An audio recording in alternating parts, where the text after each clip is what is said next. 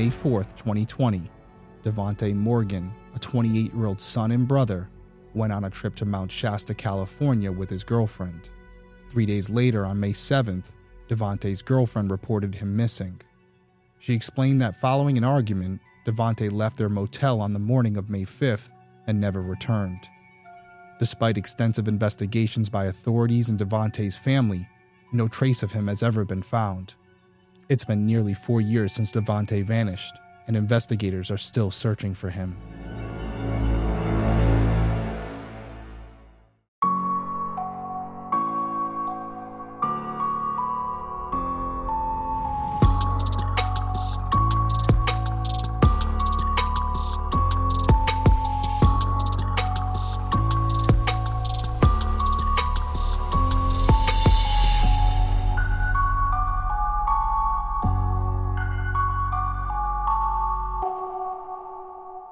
Hey everyone, welcome back to Detective Perspective. My name is Derrick Levasseur. I'm a former police detective and licensed private investigator. Each week I'll be covering an unsolved case in story format.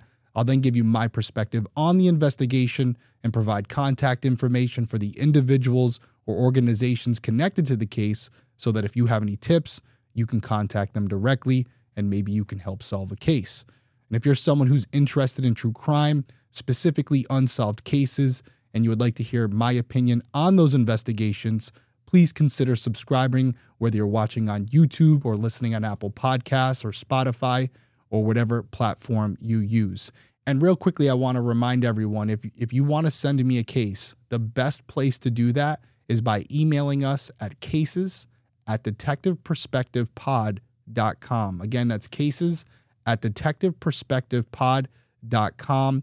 We're only taking unsolved cases, so missing cases or, or unsolved homicides. We usually like cases that are later than the 1980s. Anything before that, it gets a little bit more difficult. But however, you know, submit it if you want, and we will take a look at it. But we're always looking for new cases that need exposure. So if you're personally connected to a case or have seen or heard of one in the past that you think needs more coverage, email us and we'll check it out. All right, so for this week's case, Davohnte Morgan, relatively new, only four years old, would not consider this cold yet. Um, although, as we get into this, you will see that initially there was some promising evidence. We, we're going to have video footage in this one. We're going to have um, a witness, if you want to call it that, uh, who was last with Davohnte before he went missing. We'll, we'll dive into all that. And overall, this case to me just seems like we have people working it, but they just don't have any real information to go off from here. It does seem like the community in which Davohnte went missing was more than cooperative. It's a smaller community.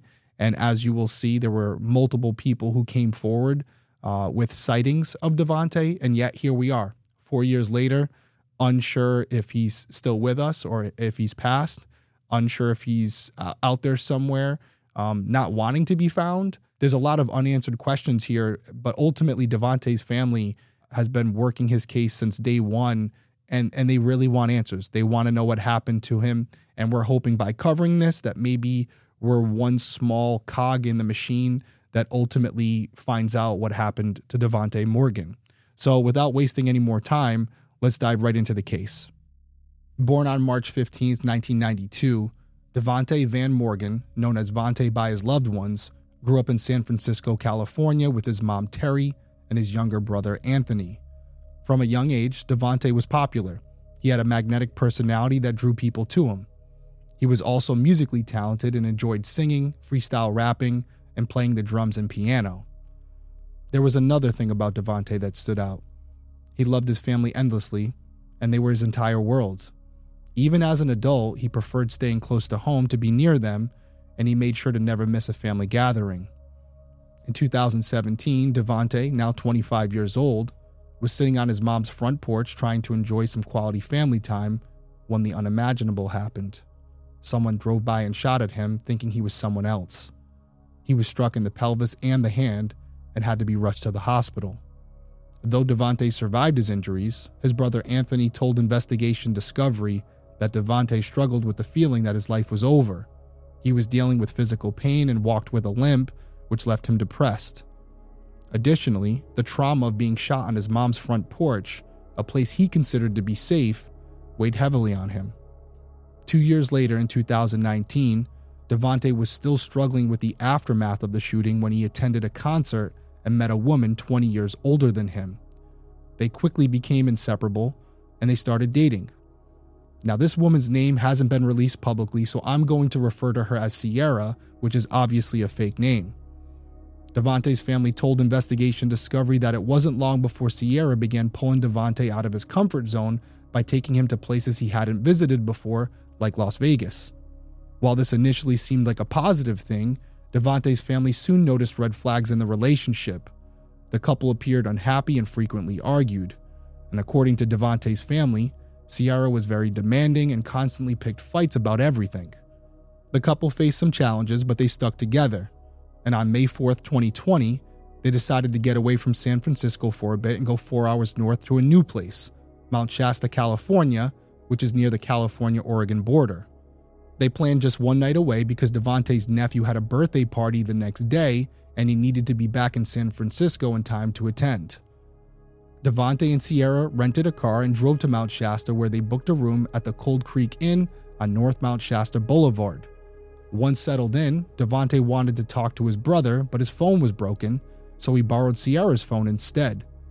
Anthony later remembered that during their chat, Davohnte seemed relaxed, peaceful, and happy to be somewhere new. Little did Anthony know, it would be the last conversation he'd ever have with his brother. On the evening of May 5th, Sierra called Anthony and told him that she and Davohnte had argued earlier in the day and Davohnte left and never came back. Anthony later told Investigation Discovery that he didn't hear any distress or worry in Sierra's voice during the call, so based on her tone, he didn't seem to think it was an emergency, so Anthony assumed Davohnte might just be out blowing off some steam and trying to cool off, which he had done in the past before when arguing with Sierra. However, two days later, on the morning of May 7th, Sierra called Anthony and his aunt Ruthie and informed them that Davohnte had never returned. They immediately knew something was wrong. Davohnte wouldn't just disappear without contacting anyone. Ruthie told Sierra that the family was going to drive up to Mount Shasta to search for Davohnte, and in the meantime, Sierra needed to report him missing. Now, there are two accounts of what Sierra told police when she reported him missing. According to NBC5's reporting, Sierra said that she and Davohnte got into an argument on the night of May 4th and she broke up with him. Despite this, they spent the night together at the motel. The following morning, she left to take a walk and catch the sunrise, which occurred just before 6 a.m. Sierra mentioned that when she returned to the motel around 9:30 a.m., she passed Davohnte, but he still seemed upset, so they didn't speak. Sierra said that this was the last time she saw Davohnte, and she noted that he didn't have his phone, but he did have his wallet. However, she wasn't sure if he had any cash. Additionally, she mentioned that he might have had the rental car key with him as well. Now, Investigation Discovery tells a different story. According to their reporting, Sierra informed the police that in the early morning hours of May 5th, she was awakened by Davohnte, who wanted her to go outside and smoke a cigarette with him. Sierra was irritated by being woken up for this, and she let him know about it. Now, after going outside, when the couple attempted to return to the motel room, they realized that they had left the key inside. They had to contact the after hours service to let them back in, and the on call manager was able to assist them. Once they were back in the room, they argued into the morning hours. Eventually, they went their separate ways to cool off. They both left the motel. Sierra went to watch the sunrise, while Davohnte headed in the opposite direction. At around 9:30 a.m., as Sierra returned to the motel, she saw Davohnte on the other side of the street walking on North Mount Shasta Boulevard. He still looked mad, so she went back to the hotel without speaking to him. Sierra explained to the police that it was common for her and Davohnte to spend time apart to calm down after arguments. However, it wasn't normal for Davohnte to be gone more than 24 hours. Now, just for the record, I don't know if Sierra had told two different stories or maybe NBC and Discovery ID just relayed the information differently. So let's just keep that in mind as we move forward. Now, the police later told Investigation Discovery that when Sierra reported Davohnte missing, she didn't seem upset or concerned. Instead, they described her as being all over the place and quote unquote loony. That was their words, not mine. And because Sierra didn't seem to be too worried, the police initially figured that Davohnte was okay and might have just stayed at a different hotel to get away from Sierra. When Davohnte's family arrived in Mount Shasta, they talked to Sierra, but she was completely unhelpful. According to Anthony, she spoke in riddles and made little sense, as if her mind was constantly spinning and she was just blurting out whatever came to mind. For example, she said something along the lines of, quote, Davohnte's here, I can feel him here. Oh, I think he's crazy. But this doesn't make sense because if the tree started talking to the moon and the moon started talking to the stars, and she just kept going on like that. Now, this might seem exaggerated, but I looked at Sierra's Facebook and she does have a, let's just say, she has a unique way with words. And I'll throw that up on the screen right here so you can see it for yourself if you're watching on YouTube. And with all of these riddles, Davohnte's family struggled to take Sierra seriously. Initially, they tried to trust her, as she was the only one with any leads on Davohnte. However, her behavior made them wonder if she was intentionally trying to throw them off the trail. They started to question if she had something to do with Davohnte's disappearance. The family sat down with the Mount Shasta police and they expressed their concerns about Davohnte's whereabouts. Each family member emphasized that Davohnte was very close to his family and he would never leave without reaching out first. They made it clear that something was wrong. After witnessing the family's genuine concern for Davohnte, the police began to take his disappearance seriously. They entered his information into the missing persons database and posted on social media in hopes of generating leads. They also checked hotels, county buses, taxi services, Greyhound bus lines, and Amtrak in Siskiyou County, but found no record of Davohnte using any of these services. Unfortunately, this was about all the Mount Shasta police could do to search for Davohnte. They later explained to Investigation Discovery that the department is very small. They don't have any detectives or any search dogs, and there's only one officer on duty at a time. All of these factors made it very difficult to conduct the type of search that was needed to locate Davohnte. Because the police weren't making much progress, Davohnte's family decided to stay in town. They put up posters everywhere, talked to people on the streets, and conducted searches. Because the police weren't making much progress, Davohnte's family decided to stay in town. They put up posters everywhere, talked to people on the streets, and conducted their own searches. They even ventured into the mountains and walked for miles through the campgrounds, but despite their efforts, there was no sign of Davohnte anywhere. Meanwhile, according to the family, Sierra kept telling them statements like, quote, Davohnte is going to show up on a specific day. He's going to manifest. She also frequently talked about emotions, expressing how upset she felt and how being in Mount Shasta affected her emotionally. This was obviously quite distracting for Davohnte's family, so eventually they asked Sierra to return to San Francisco. After she left, they didn't hear from her much. She didn't ask about the searches or check in to see if there was any updates. She just kind of fell off the map. However, the family remained in town and continued to distribute flyers, engage with locals, and search for evidence. Thankfully, the police started receiving tips. According to Investigation Discovery, one tip came from a woman who said she heard a couple fighting outside of her house, which was just north of the motel, and this was around 9:30 a.m. on May 5th. The police believed the arguing couple could be Sierra and Davohnte, and they were particularly interested in this tip because it conflicted what Sierra had claimed originally, which was that she and Davohnte passed each other near the hotel around 9:30 a.m., but they didn't speak. This new information made the police doubt Sierra's story but they didn't have any evidence to prove that she was involved with Davohnte's disappearance.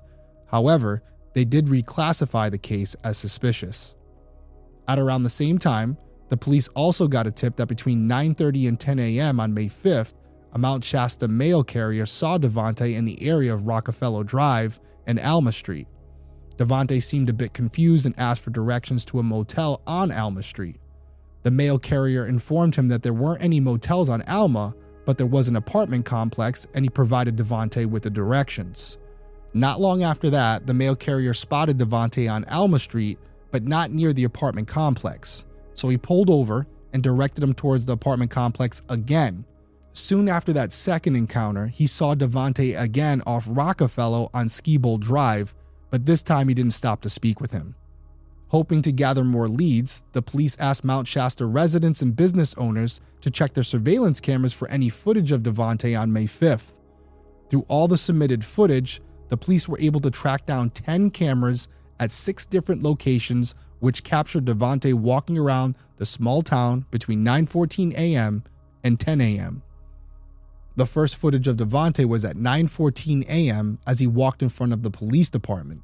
He then proceeded to a nearby Valero gas station on Lake Street where he made a cash purchase before returning in the direction he came from. The next recorded sighting was at 9:40 a.m. as he passed by Jefferson Soul store on North Mount Shasta Boulevard, which is in close proximity to both the Valero gas station and the police department. 2 minutes later, he was seen passing back by Jefferson Soul again, heading back in the direction he came from. At 9:48 a.m., Davohnte was seen heading north on Chestnut Street, then making a right-hand turn onto Alma Street. He kept walking east on Alma until he got to Rockfellow Drive.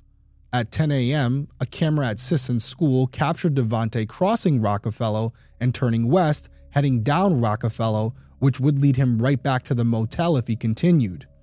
Unfortunately, this was the last captured footage of Davohnte, so the police were unsure if he continued going toward the motel, if someone picked him up, or if something completely different occurred. The police noted that in the footage, Davohnte didn't appear to be under the influence of anything. To them, it seemed as if he was just out on a nice day taking a stroll around town. The places he walked were all safe and normal and within close proximity to the motel. After pinpointing the last time Davohnte could be seen on camera, the police watched surveillance video for a consecutive 72 hour time period, but they didn't see him on any video footage again. At this point, it became clear that the police needed to search for Davohnte in the areas he had last been seen, but in order to do that, they needed to reach out to outside help. According to the Mount Shasta Herald, the police requested assistance from both the Siskiyou County Sheriff's Department search and rescue team and the Southern Oregon search and rescue team. The two teams, along with police, family members, volunteers, and cadaver dogs, conducted a grid search of all areas within approximately one mile of where Davohnte was last seen. Despite these efforts, no trace of Davohnte was found anywhere. While conducting physical searches, the police also tracked Davohnte's phone and financial records. According to NBC5, cell phone records indicated Davohnte's phone was last pinged in San Francisco on May 3rd the day before he arrived in Mount Shasta. This aligned with the fact that Davohnte's phone was broken and he hadn't been able to use it on his trip. The police then conducted a manual ping, which confirmed that the phone had not been used or turned on since May 3rd. The police also tracked two bank cards that had been in Davohnte's possession when he disappeared. They found that one card was actually in the possession of a family member and had been used one time, while the other remained unused. Additionally, the department filled out a search warrant for a Chime credit card believed to be in Davohnte's possession. However, that request was denied, preventing the police from confirming whether the card had been used or not. Now, when it comes to this particular incident, without knowing the details of why it was denied, it would be unfair for me to completely go in on Chime on this one. It could the paperwork could have been filled out improperly. There could have been something where the, the credit card itself did not belong to Davohnte and based on policies of the credit card company, they weren't able to divulge information about a card that wasn't owned by the person in question. All this said, there's got to be more to the story, or maybe later down the road that information was obtained, but law enforcement has never come out publicly and said it. But I will say, there are instances based on technicalities where law enforcement is looking for a particular individual and we will do a affidavit a search warrant or an administrative subpoena and there are cases with these bigger companies where they do deny you you need more information you need something signed by a judge before they'll give it to you because they have policies in place as well and they're trying to avoid potential litigation where maybe there's someone who wants to be left alone and, and doesn't want to be found. And they disclose this information to law enforcement without the consent or permission of the owner. And so it's a balance. It is something that we have to deal with as investigators. But I'm not going to sit here and say that it's this huge issue where we need to change it. For the most part, if you use common sense and you do the right paperwork, the uh, telephone companies and these communication services will cooperate with you and are, are usually great assistants. By mid May, there was still no sign of Davohnte, so his family began offering a $25,000 reward for information leading to his whereabouts. His grandmother also issued a public plea stating, quote, "We just need you to come home. Get in touch with your grandmother. You know my phone number by memory. Get in touch with the police department. Get in touch. Get home." The family also hired a private investigator, a decision supported by the Mount Shasta Police Department. They met with the PI and fully disclosed all relevant facts and information pertaining to the investigation. And I will say, this is awesome to hear. It's great when you have a police department who acknowledges their shortcomings and realizes they may not know everything. And even if they are capable of handling this case, having an outside party with uh, relevant experience come in to take a second look at the facts and see if they see something differently that may assist in finding Davohnte, it's awesome to hear. And I'm not saying that as a PI myself, I know I'm a little biased, but this is a case that's relatively new and in most instances would not be opened up to outside entities not within uh, the law enforcement community. But clearly, Mount Shasta from the beginning here has said right out, you know, listen, our capabilities are limited. We can use all the help we can get. So I'm I'm really glad to hear that they were cooperative and on board with this and, and provided the information to the private investigator needed for him or her to do their job as well. As May turned into June, Davohnte's family remained in Mount Shasta and continued to distribute flyers, knock on doors, and also conduct even more searches. But with no sign of Davohnte anywhere, the family eventually had to return to San Francisco. The Mount Shasta police chief told ABC7 that at that point, he didn't have any solid theories on what happened to Davohnte. The investigation was still being treated as a missing persons case, although the circumstances surrounding Davohnte's disappearance were considered, quote, highly unusual and suspicious. By May of 2021, a year had passed since Davohnte went missing. The Mount Shasta police reported that they were continuing to investigate any leads and remained hopeful for a resolution in the case. During this time, Davohnte's mother Terry spoke to NBC5, expressing her belief that Sierra knew more than she had disclosed. Terry emphasized, quote, that young woman knows what happened to him. My son was a child of God, funny, loving, beautiful, and everybody loves him. He would not just leave us like that. May 2022 marked two years since Davohnte went missing. Terry told NBC5 that she felt like she was losing her mind over her son's disappearance. She explained that Davohnte wasn't just her son, he was also her best friend, and she missed him dearly. Terry expressed her determination to never give up on finding Davohnte, mentioning that she continued to post flyers whenever she went to Mount Shasta. In May of 2023, three years had passed since Davohnte disappeared. The Mount Shasta Police Department reassured the public that the case remained open and under investigation. They said they still considered Davohnte's disappearance suspicious and they had identified Sierra as a person of interest, but not a suspect. In September of 2023, Investigation Discovery released an episode of Disappeared focusing on Davohnte's disappearance. His mom Terry and his aunt Ruthie both expressed concerns about Sierra's story. The police also stated they believe Sierra knows more than she's telling, though they admittedly don't have anything to charge her with. Other family members speculated whether Davohnte may have fallen victim to foul play at the hands of a local. His brother Anthony thinks it's possible he was targeted because he was an outsider from San Francisco. Unfortunately, this is the latest update we have in Davohnte's case. As the four year mark approaches, his family asks everyone to share Davohnte's name and story, and if anyone has information, please come forward. The family is desperate for answers, and they just want to bring Davohnte home. All right, let's get right into this perspective because it's going to be pretty clear cut, right to the point for the possible scenarios here. But before we get into the scenarios, I want to talk about Sierra. And the reason I want to talk about Sierra is I know on the surface her behavior sounds very suspicious, especially some of the things she said and, and how she has said them. Like I said, the police department referring to her as as loony, their words. Here's what I'll say about that. I don't necessarily disagree with the assessment on on the surface, but I will say when we as detectives are trying to determine if someone is being deceptive with us, there's not some telltale behavior or word that indicates definitively that they're lying. What we normally have to do is develop a baseline for that person, and we'll ask them a series of controlled questions that are not stressful that they would be able to answer pretty easily without creating any level of anxiety.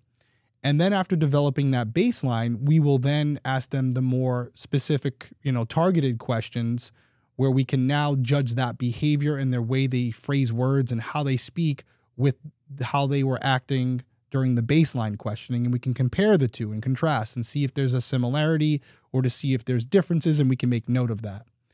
Why do I bring that up? Well, Sierra's behavior is probably going to be considered suspicious or abnormal to 90% of us.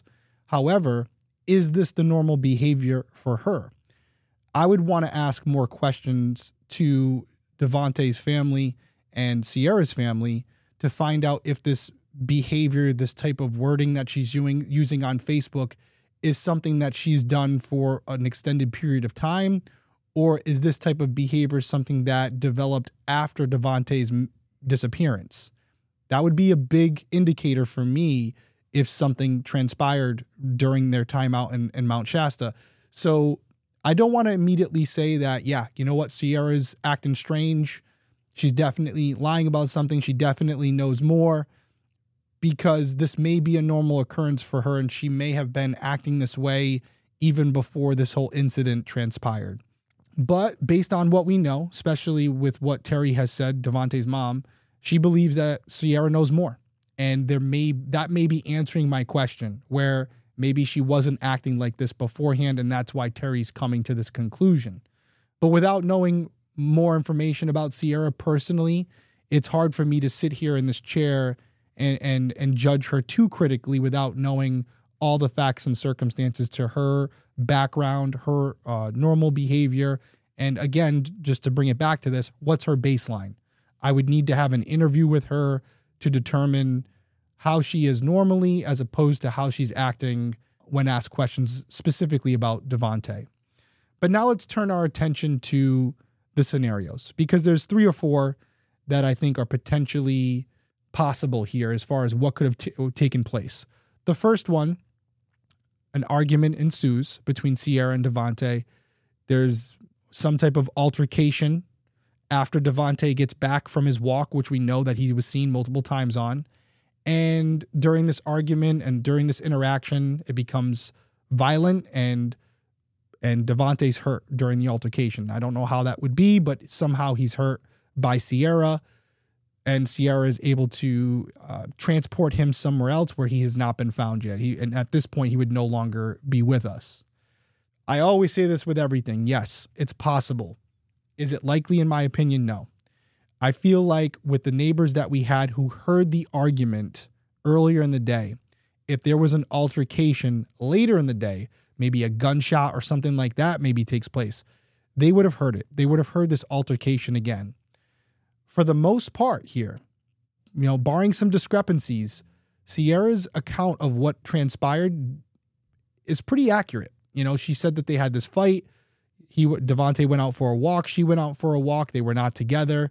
Those time frames essentially line up for the most part.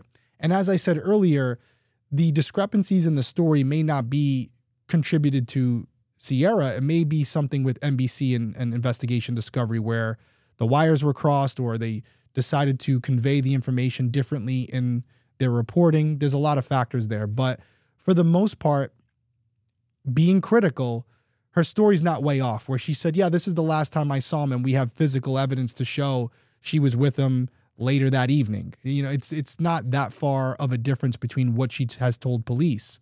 And I'll also say that if this happened and they were not together, whatever occurred between them that became violent would have most likely been at that motel and she would have had the the the burden of disposing of Davohnte without being apprehended, without being caught, or without being seen. Wouldn't there be some type of forensic evidence to indicate that? Was the motel room processed in this whole situation? Uh, do was there any signs of a, a violent struggle or someone being injured? And then the bigger question: How would she transport Davohnte if it was against his will? If or if he was no longer conscious and capable of defending himself, how would she do all this?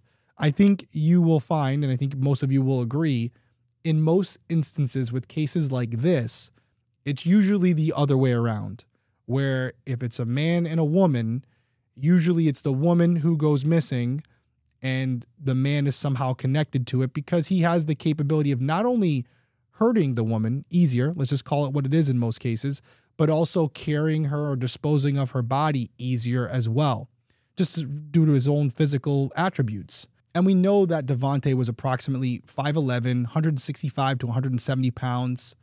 So, not a huge guy, but not tiny.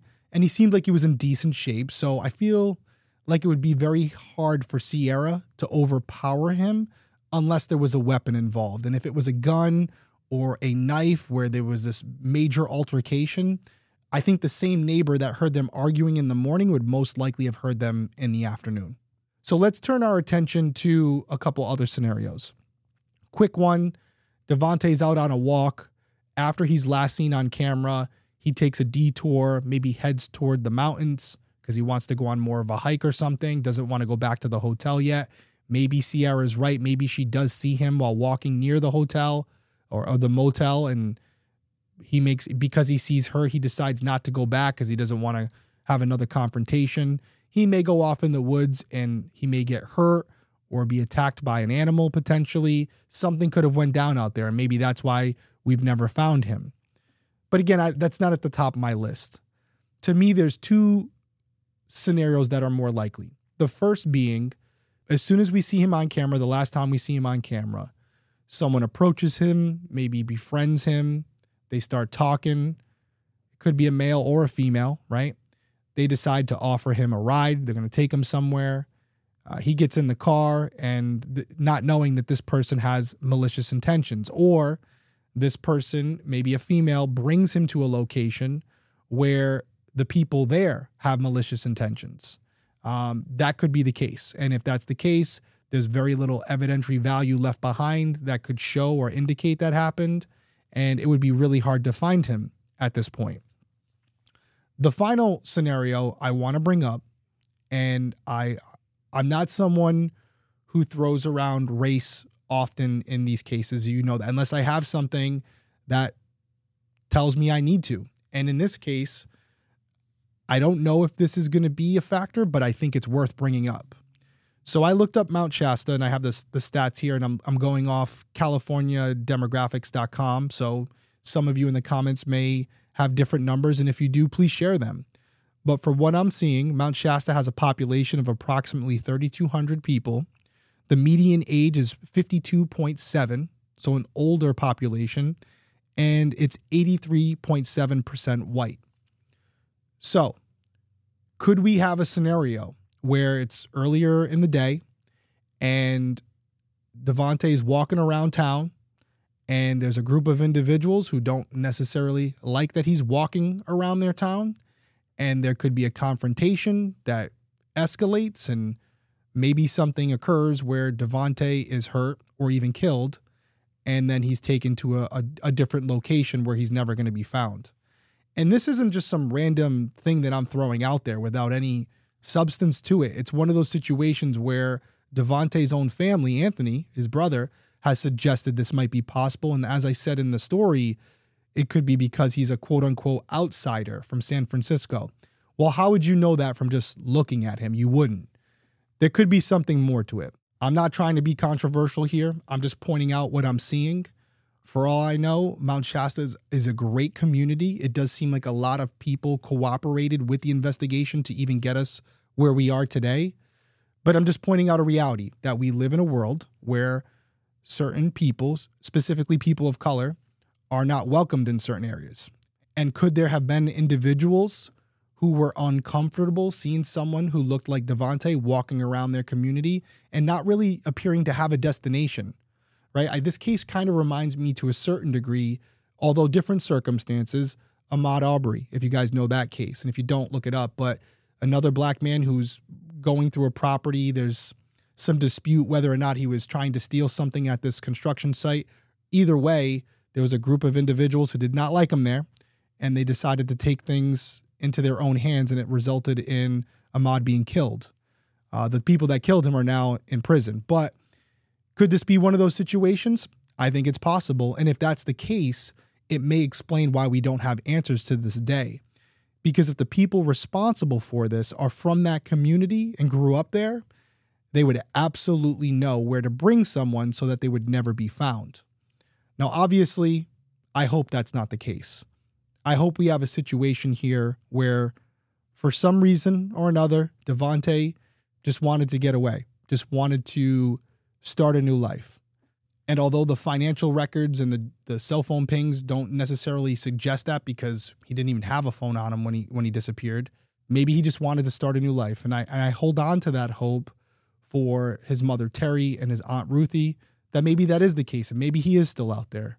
And maybe he'll see something from this or something else and decide to come forward to at least let them know that he's okay.